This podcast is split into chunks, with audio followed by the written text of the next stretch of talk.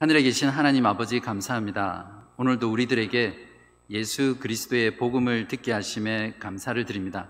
간절히 바라옵기는 진리의 성령님께서 우리의 눈과 귀와 마음을 열어주셔서 복음의 말씀으로 하나님을 아는 복된 시간 되게 하여 주시기를 우리 주 예수 그리스도의 이름으로 기도하옵나이다. 아멘. 여러분에게 질문을 하나 드리면서 시작하려고 합니다. 구원받은 이후, 신자의 삶의 핵심을 하나로 말한다면 어떻게 표현할 수 있을까요? 하나님을 경외하며 사는 삶이라고 할 수 있겠죠. 성경에서는 하나님을 경외하다라고 번역한 어, 부분은 대부분 공포라든지 무서움에 두려워하는 그런 개념이 아니라 어, 공경하고 존경하고 또 하나님께 예배를 드린다, 순종한다 이런 뜻이 하나님을 경외한다라는 그 말, 말입니다. 하나님을 경외하는 마음은 어디서 나오죠? 어디, 어, 왜 그런 경외감이 우리 가운데 나오는 것이죠? 네. 그것은 하나님을 아는 지식에서 나옵니다. 여러분은 정말 어떻게 지금 하나님을 경외하며 살고 계십니까? 하나님을 경외하기 위해서는 하나님을 바르게 참되게 알아야 합니다. 하나님을 진정으로 경외하는 사람은 하나님을 경외 진정으로 아는 사람은 하나님을 경외하지 않을 수 없겠죠.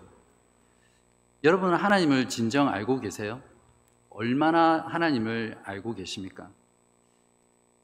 신자가 하나님을 경외하지 않는 삶을 사는 이유는 하나님을 알지 못하기 때문입니다. 바라기는 오늘 말씀을 통해서 여러분이 하나님을 알고 또 하나님을 경외하는 그런 복된 신자의 삶을 살아가는 여러분 되시기를 바랍니다. 자, 이제 그렇다면 우리는 하나님을 어떻게 알 수 있습니까? 사실은 우리가 하나님을 아는 것이 아니라 하나님께서 우리에게 하나님을 계시해 주시고 알게 하셔서 우리가 하나님을 아는 거죠. 그런 면에서 하나님은 아시는 바 된다. 이렇게 표현해야 더 정확한 표현입니다. 성경을 연구하면 하나님께서 자신을 하나님의 백성들에게 계시해 주실 때는 어떤 하나의 패턴이 있거든요. 그게 무엇이냐면 먼저 내가 너희들 가운데 어떤 일을 행할 것인지를 미리 알려주십니다. 그냥 일을 행하시는 게 아니라 먼저 꼭 알려주십니다. 그리고 알려주신 뒤에 그 일을 실제로 행하시죠. 그리고 행하신 그 일이 끝나고 나면 그 일이 무슨 의미인지 설명해 주시는 겁니다. 그걸 통해서 우리는 하나님이 베푸신 위대한 역사, 사역들을 아, 이런 의미구나 라는 것을 알고 우리에게 신앙을 어, 형성시키겠죠. 그래서 오늘 저도 하나님을 알기 위해서 본문의 저자를 따라서 이런 틀을 가지고 말씀을 드리려고 합니다. 먼저 지난주 내용을 잠깐 복습을 해볼까요? 1장에서 하나님께서는 여호수아를 이스라엘 백성들의 지도자로 부르시고 여호수아에게 이스라엘 백성들을 데리고 요단강을 건너 약속의 땅으로 들어가라 이렇게 명령하시죠. 그래서 여호수아는 이제 그 첫 번째 일로서 여리고성, 가나안 정복의 첫 관문인 여리고성에 두 정탐꾼을 보냅니다. 그러나 이 정탐꾼은 들어가자마자 발각된 그런 위기 가운데 있었는데 라합의 극적인 도움으로 살아나오게 되고 여리고 성을 정탐한 이야기를 라합에게서 들은 것을 근거로 여호수아에게 보고합니다. 그 보고의 내용이 무엇이 었죠? 어, 여리고 사람들은 싸우기도 전에 이미 전의를 상실하고 그냥 다 그냥 쓰러져 누워 있는 것이죠. 그 이야기를 들은 여호수아와 이스라엘 백성들은 하나님께서 정말 약속의 땅을 우리에게 주시는구나라는 이런 승리에 찬 확신으로 이제 요단강을 이제 건너려고 합니다. 그래서 오늘 본문 3장과 5장 1절은 하나의 단위의 이야기거든요. 그래서 약속의 땅에 들어가기 위해서 요단강을 건너고 또 건넌 곳에 요단강 가운데 있는 돌을 12개 어, 가져다가 세우는 그러한 두 가지 사건으로 되어 있습니다. 어, 먼저 첫 번째 부분으로서 하나님께서 어떤 일을 행하실 것인지를 여호수아와 이스라엘에게 알려주는 내용입니다. 3장 1절부터 13절까지의 그 내용이 있는데요. 5절을 어, 보시기 바랍니다.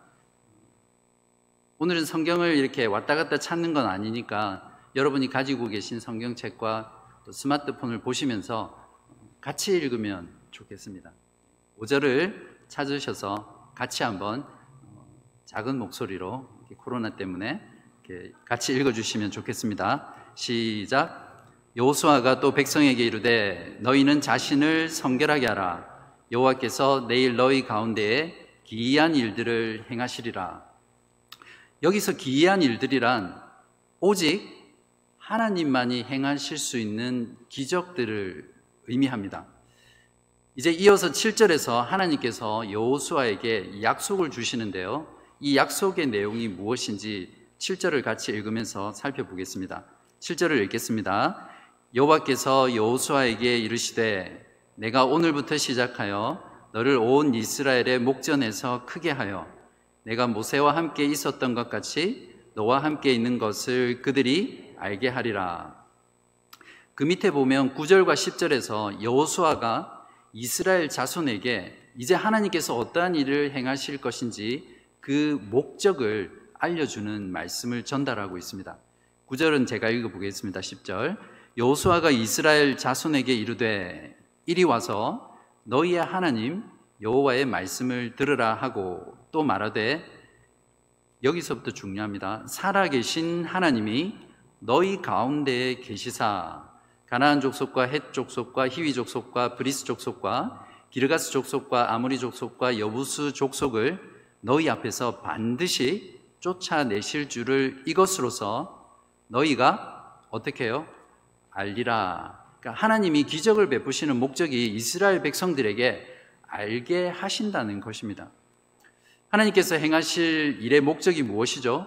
살아계신 하나님이 이스라엘 백성들 가운데 계셔서 반드시 그들에게 하신 약속을 성취시키겠다는 그런 하나님이심을 알게 하시는 거죠. 한마디로 하나님께서는 이 기적을 통해서 이스라엘 백성들에게 하나님이 어떤 분인지 누구이신지를 알려주시는 그런 계시의 목적이라고 우리가 이해할 수 있습니다. 여기까지 여러분이 읽었다면 마음속에 이런 질문이 드셔야 될 겁니다. 하나님이 행하실 기이한 일은 과연 무엇일까? 또 하나님은 어떻게 그 기이한 일을 하실 것인가? 이제 이런 궁금증을 가지고 그 다음 절로 내려가야 되겠죠. 11절에서 13절은 여호수아가 이것을 말해 주는데요. 같이 한번 읽어 보겠습니다. 시작. 보라 온 땅에 주의 언약궤가 너희 앞에서 요단을 건너가나니 이제 이스라엘 지파 중에서 각 지파에 한 사람씩 열두 명을 택하라. 온 땅의 주 여호와의 궤를 맨 제사장들의 발바닥이 요단물을 밟고 멈추면 요단물 곧 위에서부터 흘러내리던 물이 끊어지고 한 곳에 쌓여 서리라. 이제 이렇게 하나님께서는 행하실 일을 알게 하신 후에 이제 정말 그 일을 행하시는 내용이 뒤에 나옵니다. 14절부터 17절까지인데요. 제가 읽겠습니다. 백성이 요단을 건너려고 자기들의 장막을 떠날 때에 제사장들은 언약궤를 메고 백성 앞에 나아가니라. 요단이 곡식 거두는 시기에는 항상 언덕에 넘치더라. 궤를 맨 자들이 요단에 이르며 궤를 맨 제사장들의 발이 물가에 잠기자 곧 위에서부터 흘러내리던 물이 그쳐서 사르단에 가까운 매우 멀리 있는 아담 성읍 변두리에 일어나 한 곳에 쌓이고 아라바의 바다 염해로 향하는 향하여 흘러가는 물은 온전히 끊어짐에 백성이 여리고 앞으로 바로 건널새 여호와의 언약궤를 맨 제사장들은 요단 가운데 마른 땅에 굳게 섰고 그 모든 백성이 요단 건너기를 마칠 때까지 모든 이스라엘은 그 마른 땅으로 건너갔더라. 자, 여기까지가 이스라엘 백성들이 요단을 건너가는 하나님이 행하시는 일입니다. 언약궤가 요단 한 가운데 우뚝 서 있는 모습은 마치 하나님께서 이스라엘을 위해서 홀로 싸우시는 그런 전사의 모습을 우리가 볼 수 있습니다. 엄청난 힘으로 강력하고 급하게 내려오는 그 요단물을 막아서시고 그 물을 한 곳에 쌓으시고 또 그렇게 밀려간 강물 바닥은 여전히 질퍽질퍽 하잖아요. 그 질퍽질퍽한 땅을 광야처럼 사막처럼 황무지처럼 마른 땅으로 만들어 버리셔서 건너가게 하시는 이 모습은 지금 하나님께서 전능하신 능력으로 자연과 싸우시는 정확하게 말하면 자연을 다스리는 그러한 전사의 모습이 이 가운데 있습니다.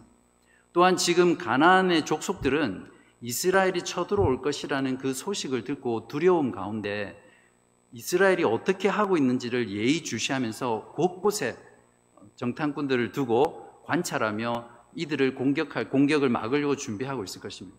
그러나 그 많은 200만이 이 강을 건너는 동안 어떠한 적도 침략하지 않은 것은 하나님께서 지금 그러한 적군들까지도 막아서고 계신다라는 것을 우리는 이 스토리를 통해서 캐치할 수 있어야 되겠죠.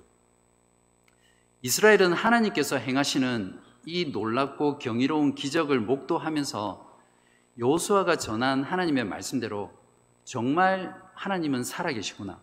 살아계신 그 하나님이 언약궤를 통해서 우리 가운데 계시는구나. 그래서 우리를 위해서 싸우시고 하나님께서 우리에게 주시겠다고 하는 그 약속의 땅을 반드시 주시는 그런 하나님이시라는 것을 이 기적을 통해서 이 사건을 통해서 확실히 알게 되었을 것입니다.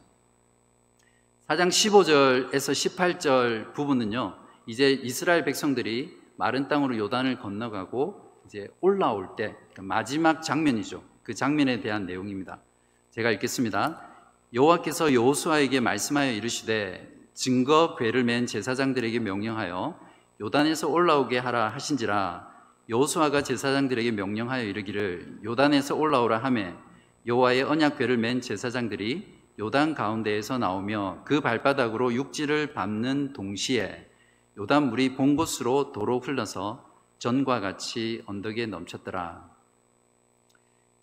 이제 나레이터는 하나님이 행하시겠다고 예고하신 그 일을 행하신 것을 보여준 후에 그것이 어떤 의미인지를 설명해 주고 있습니다. 나레이터는 하나님께서 이스라엘 백성들이 요단 을 마른 땅으로 건너가게 하신 그 기적 사건의 목적과 의미가 무엇인지를 4장 후반부에서 집중적으로 설명하고 있거든요. 4장 27절을 한번 같이 읽어 보겠습니다. 시작.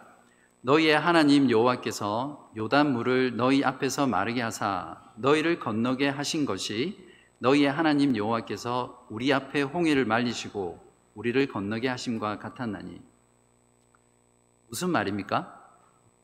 이들이 지금 요단을 건넌 그 목적과 의미는 그 의미는 이스라엘 백성들이 출애굽했을 때 홍해를 건넌 그 기적의 사건과 같다는 말이죠. 물론 형태와 방법은 조금씩 다를 수 있지만 그것이 의미하는 바는 결국 동일하다는 것을 말해줍니다. 홍해의 기적은 이스라엘 백성들을 애굽의 군대의 손에서 건져 주시고 구원하시고 애굽의 군대를 그냥 그 홍해 바다에 다 수장시킨 하나님의 위대한 구원 사건이잖아요. 마찬가지로 오늘 펼쳐지는 이 요단의 기적 사건도 하나님께서 전능하신 능력으로 이스라엘 백성을 위해서 싸우시고 이스라엘 백성을 구원해 가시는 하나님의 위대한 구원 사건이라는 것을 우리가 말씀을 통해서 이해할 수 있습니다. 이어서 나레이터는 요단강을 건넌 사건의 또 다른 중요한 의미를 설명하고 있습니다. 4장 14절을 보시면 그날의 여호와께서 모든 이스라엘의 목전에서 여호수아를 크게 하심에 그가 생존한 날 동안에 백성이 그를 두려워하기를 모세를 두려워하던 것 같이 하였더라. 이 14절의 말씀은 3장 7절에서 하나님께서 여호수아에게 약속하셨던 내가 너를 이스라엘의 목전에서 크게 하겠다는 그 약속의 성취죠. 이스라엘 백성들에게 여호수아 이스라엘 백성들이 여호수아에게 순종하는 이 일은 모세가 이스라엘 이스라엘이 모세에게 순종해서 홍해를 건넜던 구원을 받았던 그 사건처럼 굉장히 중요한 사실이었습니다. 그들이 여호수아에게 순종하는 그 여부는 곧 하나님께 순종하는 여부가 되고요. 또 그것을 통해서 약속의 성취가 이루어지는 것이 결정될 만큼 중요한 일이었죠. 그래서 하나님께서는 하나님이 세우신 지도자, 하나님이 세우신 종 여호수아를 통해서 이스라엘 백성들을 약속의 땅으로 인도하겠다라는 그것을 지금 말씀하고 있는 것이고요. 그렇게 하기 위해서 이스라엘 백성들에게 이제 모세와 같은 여호수아 그 사람이 그들의 지도자라는 것을 깨닫고 알 수 있도록 그렇게 하고 있는 것입니다.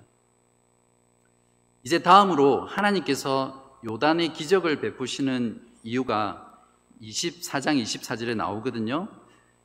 이는 땅의 모든 백성에게 여호와의 손이 강하신 것을 알게 하며 너희가 너희의 하나님 여호와를 항상 경외하게 하려 하심이라 하라. 두 가지를 말하고 있죠. 하나는 온 세상 사람들이 하나님의 전능하신 능력, 그 하나님을 알게 하시는 것이 첫 번째 요단의 기적의 의미고요. 두 번째는 무엇이냐면 그것보다 더 중요한 의미인데요. 이스라엘 백성들이 살아계신 하나님이 그들과 함께 계신다는 것을 알고 그 하나님을 어떻게 해요? 항상 경외하게 하려 하십니다. 즉 요단의 기적을 일으키시며 그들을 강을 건너게 하신 이유는 바로 하나님의 백성들에게 항상 하나님 여호와 하나님을 경외하게 하기 위해서입니다. 그들이 그렇게 하나님을 경외하는 삶을 살아갈 때 실제로 약속의 땅에서 그 약속의 땅이 영원토록 보존될 수 있거든요.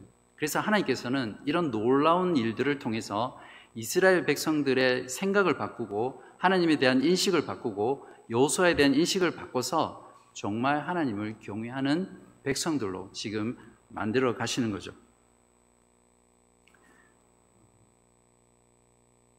오늘 본문의 요단의 기적을 한마디로 요약하면 하나님께서 이스라엘 백성을 마른 땅으로 건너가게 하셨다라고 정리할 수 있겠습니다. 오늘 기적의 핵심은 언약궤입니다. 오늘 본문에서 가장 많이 나오는 단어가 건너다라는 단어하고 언약궤인데요.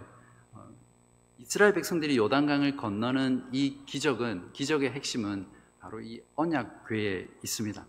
그래서 카메라 앵글을 어, 제사장이라든지 또 물이 갈라진 것이라든지 마른 땅이라든지 이런 것에 초점을 두는 게 아니라 언약궤 요단 가운데 서 있는 제사장이 메고 서 있는 그 언약궤를 클로즈업해서 이해해야 합니다. 이 언약궤가 핵심이 되는 이유는 언약궤가 바로 하나님께서 이스라엘 백성과 함께 그들 가운데 계신다라는 하나님의 임재를 상징하기 때문입니다. 그래서 우리가 오늘 이 시간 우리가 언약궤가 무엇인지를 알면 이 기적의 핵심을 더 정확하게 알 수 있겠죠. 히브리서 9장 3절에서 5절에 보시면요. 또 둘째 휘장 뒤에 있는 장막을 지성소라 일컫나니 금 향로와 사면을 금으로 싼 언약궤가 있고 그 안에 만나를 담은 금 항아리와 아론의 쌍난 지팡이와 언약의 돌판들이 있고 그 위에 속죄소를 덮는 영광의 그룹들이 있으니 출애굽기 16장과 레이기를 통해서 지금 언약궤가 어디에 있고 또 그 안에 무엇이 있으며 그 언약궤 위에 속죄소가 어떤 것인지를 히브리서 기자가 설명해 주고 있거든요. 언약궤 안에는 무엇이 들어 있습니까? 세 가지가 들어 있죠. 첫 번째는 만나를 담은 금 항아리. 여러분 만나는 어떤 것을 상징하죠? 만나는 하나님께서 이스라엘 백성들에게 광야에서 너희들이 먹고 살기 위해서 은혜로 주신 건가요?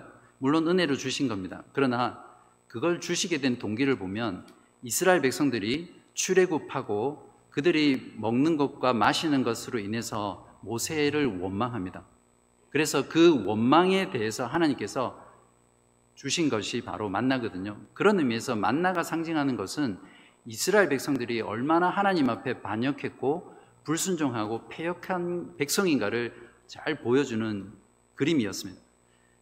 두 번째는 아론의 쌍난 지팡이가 들어 있는데요. 이 아론의 쌍난 지팡이 역시 하나님께서 반역한 고라 자손들을 다 땅에 땅 속으로 침몰시켜서 죽이셨을 때 이스라엘 백성들이 모세와 아론을 죽이려고 하거든요. 그때 하나님께서 베푸신 기적이 아론의 쌍난 지팡이입니다. 그래서 아론의 쌍난 지팡이를 볼 때마다 이스라엘 백성들은 우리가 하나님 앞에서 얼마나 반역하고 패역한 존재인지를 깨닫고 알게 하시게 하는 것이 아론의 쌍난 지팡이입니다. 마지막 세 번째 언약의 돌판들이라고 되어 있는데 이 돌판은 모세가 시내산에서 처음 받은 십계명 돌판이 아니죠. 모세가 산에서 내려왔을 때 이스라엘 백성들이 금송아지를 만들고 거기에 그것이 하나님이라고 우상 숭배하고 있을 때 모세가 분노에 차서 그 받은 첫 돌판을 던져서 깨뜨려 버렸거든요. 그리고 다시 받은 것이 두 번째 받은 돌판이 바로 이 언약궤 안에 있는 십계명의 두 돌판입니다. 이건 역시 이스라엘 백성들이 하나님 앞에 얼마나 반역한 패역한 사람들이었는지 잘 보여주는 그러한 표징의 모습이었습니다. 이렇게 이스라엘의 반역을 상징하는 이 세 가지가 들어있고요. 그 위에 오늘 말씀처럼 그룹들이 그 아래를 내려다보고 있거든요. 이 그룹들이라는 것은 결국 하나님의 심판을 의미합니다. 이스라엘의 그 반역한 이스라엘들은 너희들은 반드시 죽어야 한다라는 것을 보여주는데요. 그 위에 속죄소에 뭐가 있습니까? 그 속죄소에 짐승의 피, 희생제사로 드린 그 피가 뿌려지면 대제사장에 의해서 이스라엘 백성들을 죽이지 않으시고 용서해 주시고 그 피 때문에 살려 주시는 그러한 그림이 바로 언약궤의 모습이거든요. 그래서 그 세 가지 물건을 덮고 있는 그 속죄소를 시은좌, 은혜를 베푸는 장소다. 그렇게 부르기도 하잖아요. 그러므로 언약궤는 눈에 보이지 않는 하나님이 자기 백성과 함께 계신다는 하나님의 임재를 상징했습니다. 그래서 이스라엘 백성들은 전투에 나갈 때 그 언약궤를 때로는 어, 가지고 나가고 전쟁을 하고 그렇게 했었죠. 어, 요단 가운데 언약궤가 서서 물이 멈춰 서고 마른 땅으로 이스라엘 자손들이 건너가는 것은 이 언약궤가 상징하는 것처럼 그들이 지금 예수 그리스도의 속죄의 은혜로 예수 그리스도와 함께 죽고 다시 예수 그리스도와 함께 사는 그러한 복음의 그림이고요. 하나님의 위대한 그리스도를 통한 위대한 구원의 드라마라고 할 수 있습니다. 요단 물 가운데 언약궤가 서 있는 모습은 어린 양 되신 예수 그리스도가 공생의 사역을 시작할 때 요단강에서 세례 요한에게 죄인으로서 세례를 받으시잖아요. 죄가 없는 예수님은 사실 세례를 받으실 필요가 없어요. 그러나 죄인으로서 세례를 받으심으로써 자신이 이 땅 가운데서 어떻게 사역하실 것인지, 어떻게 죽으실 것인지를 미리 보여주죠. 자기한테 세례를 받으러 오는 요한은 예수님을 보고 요한복음 1장 29절에서 이렇게 말했습니다. 보라, 세상 죄를 지고 가는 하나님의 어린 양이로다. 예수님의 죽음을 마태는 세례라고 표현을 했습니다. 예수 그리스도의 죽음은 내가 우리가 그 요단물에 빠져 죽어야 하는데 예수 그리스도께서 대신 죽으심으로 말미암아 나는 그 심판의 물에서 건짐받고 살게 되었다라는 것을 말해주죠. 이스라엘 백성들이 언약궤를 힘입어서 그들이 죽음의 땅에서 생명의 땅으로 광야에서 약속의 땅으로 소망 없는 삶에서 소망 있는 삶으로 나아가게 된 것처럼 주님을 믿는 우리들도 어린 양 되신 예수 그리스도 그분이 찍이신 그 몸, 그분이 흘리신 그 피로 말미암아 새롭고 산 길로 나아가게 되었습니다. 이것을 히브리서 10장 19절에서 20절에서 이렇게 말하고 있습니다. 그러므로 형제들아 우리가 예수의 피를 힘입어 성소에 들어갈 담력을 얻었나니 그 길은 우리를 위하여 휘장 가운데로 열어 놓으신 새로운 살 길이요 휘장은 곧 그의 육체니라.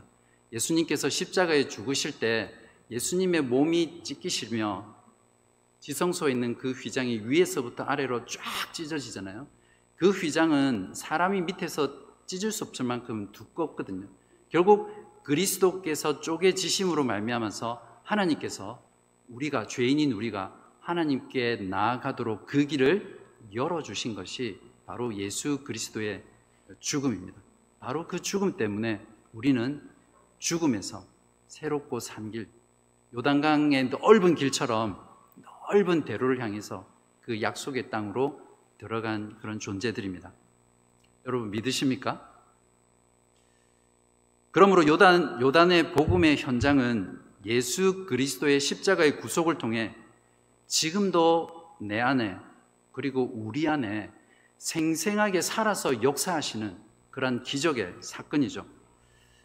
반역한 이스라엘 백성들이 그들은 아무것도 한 것 없이 그저 전능하신 하나님의 능력과 하나님의 무한한 은혜로 말미암아 하나님께서 펼쳐 놓으신 그 대로를 향해서 건너간 것밖에 없습니다.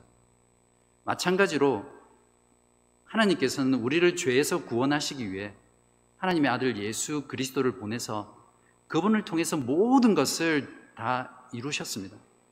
우리가 구원받기 위해서 우리가 한 것이라고는 아무것도 없습니다.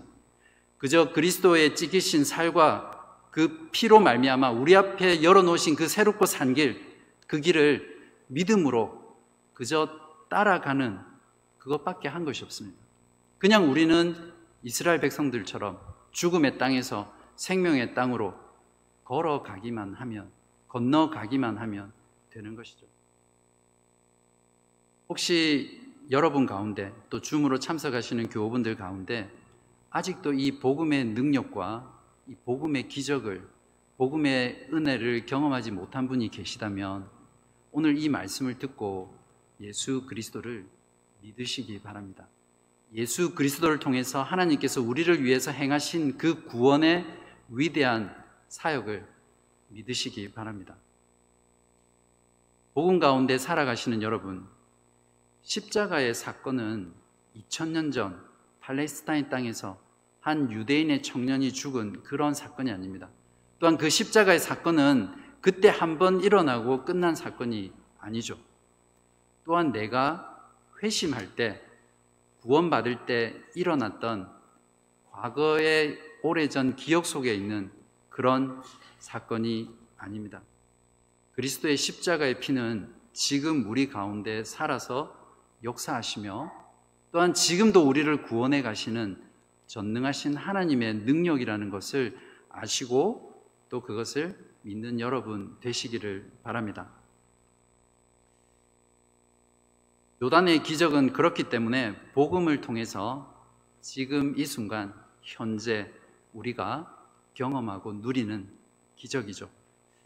우리는 이 복음을 통해서 이스라엘 백성들이 알았던 것처럼 살아계신 전능하신 하나님이 우리 가운데 계셔서 우리를 하나님 나라에 들어가게 하셨고 또 영원히 완성될 새 하늘과 새 땅을 새 땅에 들어가기까지 우리들을 끝까지 지키시고 하나님의 약속을 성취하실 것이라는 것을 복음을 통해서 확신할 수 있습니다.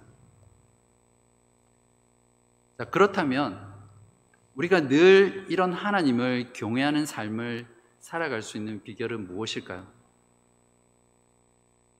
요단을 마른 땅으로 건너가게 하셔서 약속의 땅으로 들어가게 하신 하나님의 그 기이한 일은 어떤 의미였습니까? 결론적으로 하나님께서 하나님의 백성들에게 자신이 누구이신지를 알게 하신 사건입니다. 하나님께서 우리들에게 복음을 통해서 우리를 우리에게 자신을 알리신 이 복음의 사건은 우리들이 항상 하나님을 경외하도록 하기 위해서입니다. 그러므로 우리들이 하나님을 경외하려면 먼저 복음을 알아야 되겠죠. 하나님께서는 예수 그리스도의 그 복음을 통해 자신을 완전히 계시하셨습니다. 요단의 기적은 이 복음을 멀리서 보여주는 그림자 같은 것이거든요. 이제 그 실체가 예수 그리스도의 그 복음을 통해서 드러났고 그 그리스도를 통해서 하나님 자신을 완전하게 계시하셨습니다. 그렇기 때문에 우리가 복음을 알 때 하나님을 진정으로 알게 되고요. 하나님을 진정으로 알게 될 때 우리는 하나님을 경외하게 됩니다. 복음은 살아계신 하나님께서 자기 백성들과 함께 계셔서 자기 백성들을 하나님 나라로 들어가게 하신 전능하신 하나님의 능력이 나타나신 그러한 사건입니다. 그렇기 때문에 복음은 그 자체로서 경이로운 사건이죠. 이스라엘 백성들이 목도한 그것보다도 더 놀랍고 더 경이롭고 그러한 기적의 실체인 그런 어, 하나님의 위대한 능력이 그 복음 가운데 나타나 있는 것이죠. 복음이 선포되는 곳마다 하나님의 심판과 하나님의 구원이 선포되며 온 우주 가운데 가장 위대한 기적으로 하나님께서 그 일을 이루신 것입니다. 그렇기 때문에 여러분이 정말 복음을 알고 이 복음의 경이롭고 놀라운 일을 아신, 아신다면 복음을 통해서 하나님께서 하신 그 우주적인 일이 어떤 의미인지를 안다면 우리들 마음 가운데 정말 하나님에 대한 두려움, 하나님에 대한 경외감, 하나님에 대한 존경, 하나님에 대한 예배, 하나님에 대한 순종의 마음이 우리 가운데 일어나지 말라고 해도 일어나게 되겠죠. 하나님을 경외하지 못하는 이유는 복음 가운데 계시된 하나님을 잘 알지 못하기 때문입니다. 여러분은 진정으로 복음을 아십니까? 복음 가운데 나타난 전능한 능력을 알고 계십니까? 정말 복음 때문에 그 복음의 경이로움 때문에 전율하시면서 그 하나님, 그런 놀라운 복음을 나에게 주셔서 내가 하나님의 구원받은 백성이 됐다는 그 사실에 정말 전율하고 감사하면서 하나님을 경외하고 계십니까? 그러므로 사랑하는 여러분, 복음을 아시기 바랍니다. 복음을 통해 하나님을 알고 하나님을 진정으로 경외하는 여러분 되시기를 간절히 바랍니다. 4장 1절부터 7절에는 하나님께서 요단 땅을 마른 요단을 마른 땅으로 건너가게 하신 그 기적을 이스라엘 백성들이 영원토록 기억하게 하기 위해서 기념으로 삼기 위해서 요단 가운데 있는 열두 돌을 어깨에 메고 그들이 건넌 곳에 세우라고 지시하는 내용이거든요. 그것을 통해서 이스라엘 백성들이 그들의 후손 대대로 하나님께서 베푸신 이 위대한 구원의 사건을 잊지 말라고 하나님께서 장치를 만들어 주신 내용입니다.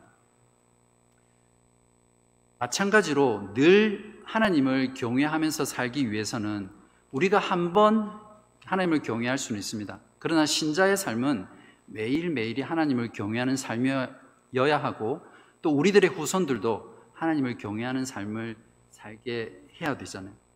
그래서 복음에 대한 기억이 희미해지고 또 사라지게 되면 하나님을 경외하는 삶이 사라지거든요. 하나님을 경외하는 삶이 사라진 그 자리에는 반드시 자기와 세상과 우상을 섬기는 그런 삶으로 채워지게 되어 있습니다. 그래서 우리가 오늘처럼 매주 교회로 모이는 것이 그토록 중요한 이유입니다. 하나님께서는 예수 그리스도를 통해서 우리를 어떻게 구원해 주셨는지 그것을 우리가 모일 때마다 기억하는 것이잖아요. 십자가의 죽으심과 부활, 그 그리스도의 복음, 그리스도의 은혜, 그리스도의 사랑을 기억하기 위해서 우리가 모이는 것이잖아요. 말씀을 통해 복음을 듣고 또 듣고 그 복음의 말씀에 감격하고 또 반응해서 우리의 죄를 회개하고 믿으며 또 하나님께 감사하고 하나님을 찬양하는 이것이 바로 우리가 교회로 모이는 이유이잖아요. 그러므로 우리가 주일마다 교회로, 교회로 모이는 이 일은 하나님의 복음, 그 복음을 계속해서 지속적으로 기억하게 하는 최고의 비결 중에 하나입니다. 저명한 청교도 목사인 제이씨 라일이라는 목사님이 이렇게 말했습니다. 주일이 없으면 하나님도 없다. 주일에 교회로 모이지 않는 사회와 주일에 교회로 모이지 않는 신자는 점점 점점 하나님이 없는 자리로 나아가게 되기 때문에 그렇습니다. 하나님을 경외하는 일은 지상의 교회가 주님께서 다시 오시는 그날까지 지속해야 되는 일이죠. 그래서 우리는 복음을 알고 그렇게 안 복음을 매일매일 매주 기억할 뿐만 아니라 이 복음을 우리의 다음 세대 자녀들에게 계속해서 가르치고 전수해야 합니다. 약속의 땅에 들어간 이스라엘 백성들이 그 약속의 땅에서 번영하고 번성하고 그 땅을 지키기 위해서는 그들이 하나님을 얼마나 믿고 그들이 순종하며 하나님을 경외하느냐에 달려 있었거든요. 마찬가지로 하나님의 나라, 하나님의 교회의 번영과 또 하나님 나라의 영원함은 결국 하나님을 믿는 이 신앙과 하나님을 경외하는 이 삶이 어떻게 우리의 자손들에게 이어지느냐에 달려 있다고 말을 할 수 있습니다. 그래서 우리들은 교회의 자녀들에게 주님의 주님 오실 때까지 복음을 가르치고 또 복음을 기억하게 하고 신앙을 전수해야 합니다.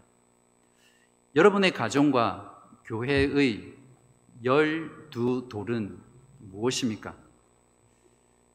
많은 이야기를 할 수 있겠지만 교회적으로는 우리들의 자녀들에게 복음의 말씀을 신실하게 잘 가르쳐야 합니다. 저는 교회에서 시행되는 세례와 성찬이 이것이야말로 길갈에 세운 열두 돌처럼 하나님의 복음, 그것을 우리의 후손들에게 계속해서 증거할 수 있는, 기억하게 하고 가르치게 할 수 있는 중요한 표징과 기념이라고 생각합니다. 물론 매주 복음의 말씀을 들려주고 선포하는 것이 중요하겠죠. 가장 중요하겠죠. 그러나 세례와 성찬을 통해서 이것이 의미하는 바, 세례와 성찬은 눈에 보이는 복음이잖아요. 그래서 그것들이 시행될 때마다 우리의 자녀들이 함께 그것을 목도한다면 부모들에게 또 선생님들에게 또 목사님들에게 세례와 성찬이 무엇을 하는 것입니까? 그것이 어떤 의미입니까? 그것이 가리키는 것이 무엇입니까? 라고 궁금해하고 물어볼 수 있겠죠. 그때 우리가 자녀들에게 계속해서 복음의 의미, 복음을 기억하게 하고 가르치게 할 수 있을 것입니다. 사랑하는 교우 여러분, 늘 하나님을 경외하는 삶의 비결이 뭐죠? 진정으로 하나님을 아는 것입니다. 여러분은 진정 하나님을 아십니까? 제임스 패커는 하나님을 아는 지식에서 이렇게 말했습니다. 우리는 하나님을 많이 알지 못하면서도 하나님에 대해서는 많은 것을 알 수 있다. 또한 우리는 하나님을 많이 알지 못하면서도 경건에 대해서 많은 것을 알 수 있다. 복음을 통해 하나님을 알고 복음을 항상 기억하고 가르치는 그러한 신앙생활을 통해서 여러분의 삶 가운데 늘 하나님을 경외하는 그런 복된 삶을 살아가는 저와 여러분 되시기를 주님의 이름으로 간절히 기도합니다. 기도하시겠습니다. 말씀을 통해 하나님을 알게 해주신 은혜에 감사를 드립니다. 요단물을 가르시고 마른 땅을 가르시며 대적을 막아서신 전능하신 하나님의 말씀을 통해 하나님을 알게 하심에 감사를 드립니다. 참 하나님이 사람이 되셔서 우리 죄를 위해 죽으시고 부활의 기적을 통해 우리를 구원해 주신 하나님께 감사와 찬송을 드립니다. 복음을 알게 하셔서 하나님을 알게 하시고 복음의 경이로움에 사로잡혀 하나님을 경외하는 우리들 되게 하여 주옵소서. 우리의 평생에 복음을 통해 하나님을 아는 일이 우리 삶의 목표가 되게 하시고 그 복음을 날마다 기억하고 우리들의 자녀들에게 가르치고 전수하는 일에 우리의 삶을 드리는 저희들 되게 하여 주옵소서. 그리하여 늘 언제나 하나님을 경외하는 삶을 살게 하셔서 하나님을 영화롭게 하는 복된 인생 되게 하여 주시기를 우리 주 예수 그리스도의 이름으로 간절히 기도하옵나이다.